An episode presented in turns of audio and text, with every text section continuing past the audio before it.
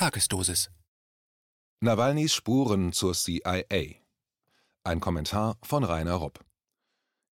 In meiner letzten Tagesdosis von letzter Woche haben wir die eklatante Doppelmoral der westlichen Politiker und ihrer Mainstream-Propagandamedien bei der total gegensätzlichen Behandlung von Assange und Nawalny bloßgestellt.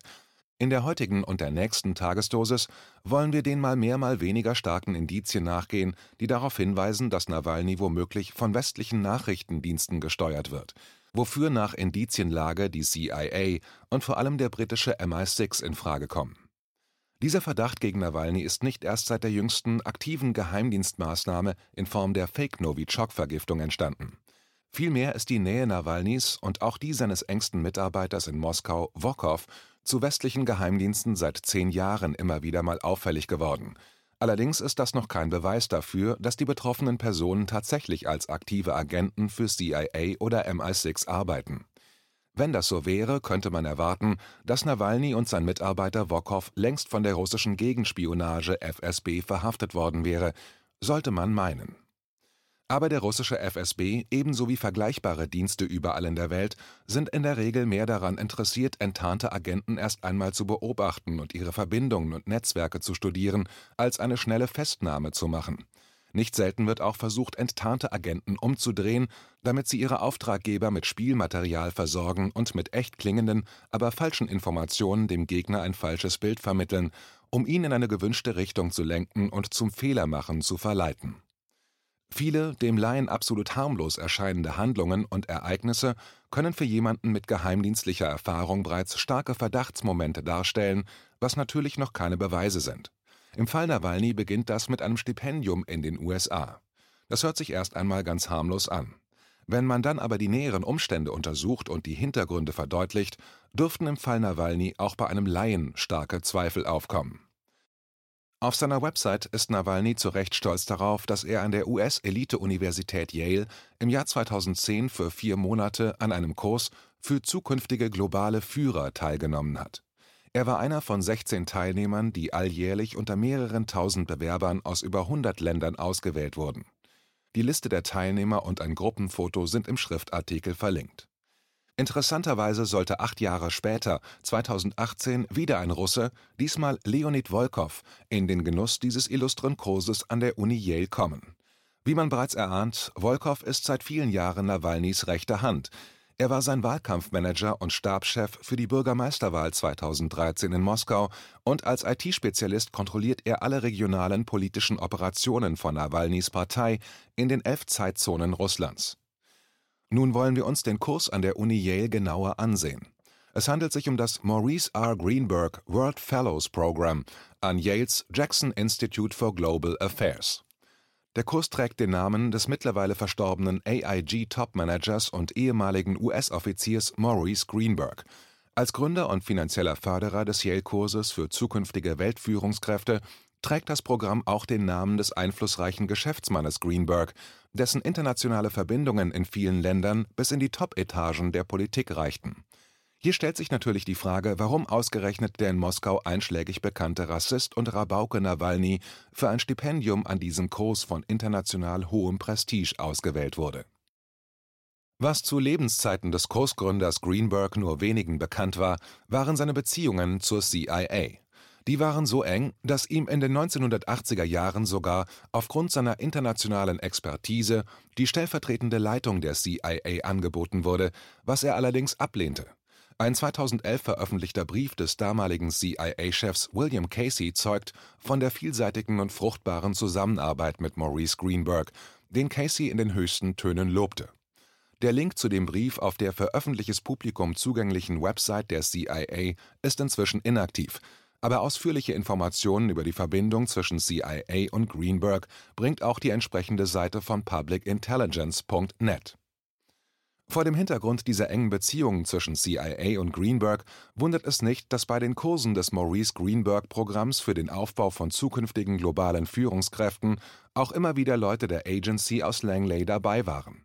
So gehörte auch der ehrenwerte ehemalige stellvertretende CIA-Direktor David Cohn regelmäßig zu den willkommenen Gastlektoren des Greenberg-Programms in Yale Auch das könnte alles noch harmlos sein, wenn es nicht ein Fakt wäre, dass Geheimdienste in West wie in Ost an Universitäten mit ausgesuchten Lehrstuhlinhabern oder Kursleitern zusammenarbeiten.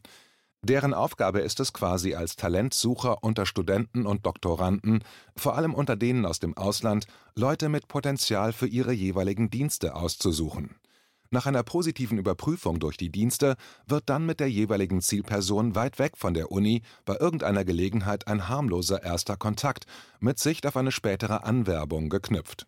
Vor diesem Hintergrund stinkt das Maurice Greenberg-Programm der Yale-Uni zum Himmel.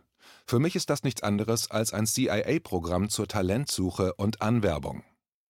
Hier stellt sich nun die Frage, aufgrund welcher Kriterien Nawalny überhaupt für das prestigiöse Yale-Programm ausgesucht wurde. Welche Qualitäten hatte er den Amerikanern für einen zukünftigen Global Leader (globaler Führer) anzubieten? Westliche Medien sprechen von einer Empfehlung des Schachweltmeisters Kasparow, der sich zu jener Zeit dem Westen gern als Oppositionspolitiker gegen Putin präsentierte. Das dürfte jedoch kaum den Ausschlag für seine Einladung nach Yale gegeben haben, denn damals in 2010 war bereits der liberale schwarze US-Präsident Obama an der Regierung.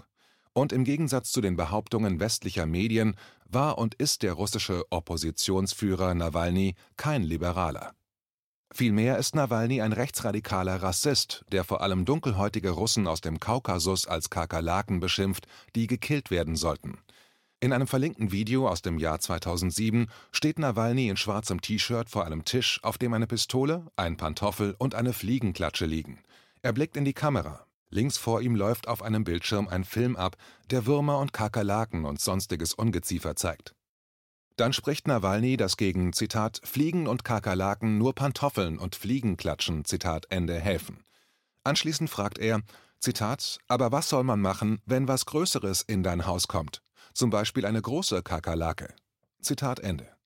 In dem Moment erscheint ein mit einem langen Umhang als Kakerlake verkleideter Mensch und bewegt sich mit dem Rücken zur Kamera auf Nawalny zu. Jetzt wird das Video auf dem Bildschirm ganz dunkel. Schüsse knallen und Lichtblitze sind zu sehen. Dann wird es wieder hell. Die menschliche Kakerlake liegt erschossen über dem Tisch und Nawalny steht daneben und zeigt mit der Pistole in der Hand auf den Toten und sagt, Zitat, da hilft nur die Pistole. Schusswaffen müssen erlaubt werden. Zitat Ende. Es ist nicht das einzige Video dieser Art, das Nawalny persönlich produziert hat, und der vom Westen hofierte Putin-Gegner steht heute noch zu seinen Aussagen von damals. Das wird durch das Interview bestätigt, das der Korrespondent des britischen Guardian, Sean Walker, am 29. April 2017 mit Nawalny geführt hat. Hier folgt ein Zitat der entsprechenden Passage aus dem Guardian-Artikel. Zitat: Ob er, Nawalny, heute nicht bedauert, diese Videos hergestellt zu haben. Aber er blieb ungerührt. Nawalny sieht es als Ausdruck von Stärke, dass er sowohl mit Liberalen als auch mit Nationalisten sprechen kann. Aber Migranten mit Kakerlaken zu vergleichen? Das gehöre zu seiner künstlerischen Freiheit, sagt er.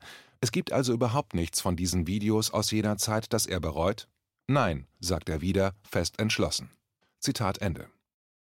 Wie jemand mit solchen Ansichten und öffentlichen Aktionen unter vielen Tausenden von Bewerbern für das exklusive Yale-Programm für nur 18 zukünftige globale Führer ausgesucht wurde, erfordert natürlich eine Antwort auf die brennende Frage: Aufgrund welcher menschenfeindlicher Kriterien wurde der Psychopath Nawalny von den amerikanischen Talentsuchern in der US-Botschaft in Moskau an die Universität Yale geholt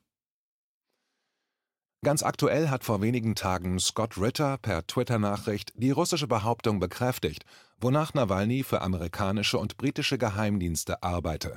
Der ehemalige Offizier im Nachrichtendienst der US Marines, der später im Auftrag der UNO als Leiter der Waffenkontrollmission im Irak nach den nicht existierenden, aber von der CIA und der Bush-Regierung herbeigelogenen Massenvernichtungswaffen gesucht hat, ist kein Neuling in Sachen geheimdienstlicher Operationen und hat langjährige persönliche Erfahrungen mit der CIA.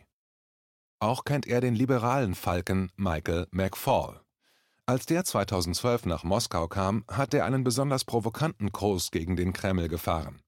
Ähnlich wie später Frau Fick die EU, Victoria Nuland in der Ukraine, so hatte auch McFaul die russischen Oppositionellen in Moskau in aller Öffentlichkeit unterstützt In einer breit gestreuten Twitter-Kurznachricht vom 7. Februar behauptet nun Scott Ritter, dass er weiß, dass es McFaul war, der damals in seiner Position im US-Nationalen Sicherheitsrat dafür gesorgt habe, dass Zitat Nawalny sein Stipendiumpaket für Yale bekommen Zitat Ende habe. Später dann habe McFaul als Botschafter in Moskau Zitat die Beziehungen zwischen der CIA und Nawalny überwacht. Ritter fügt hinzu, dass er davon ausgeht, dass Zitat sein Hinweis McFauls Argumente zur Verteidigung seines Agent provocateur Nawalny untergräbt. Zitat Ende. Postwendend bestritt McFaul diese Behauptungen Ritters, woraufhin Ritter versprach, entsprechende Beweise herbeizuschaffen. Wir können gespannt sein.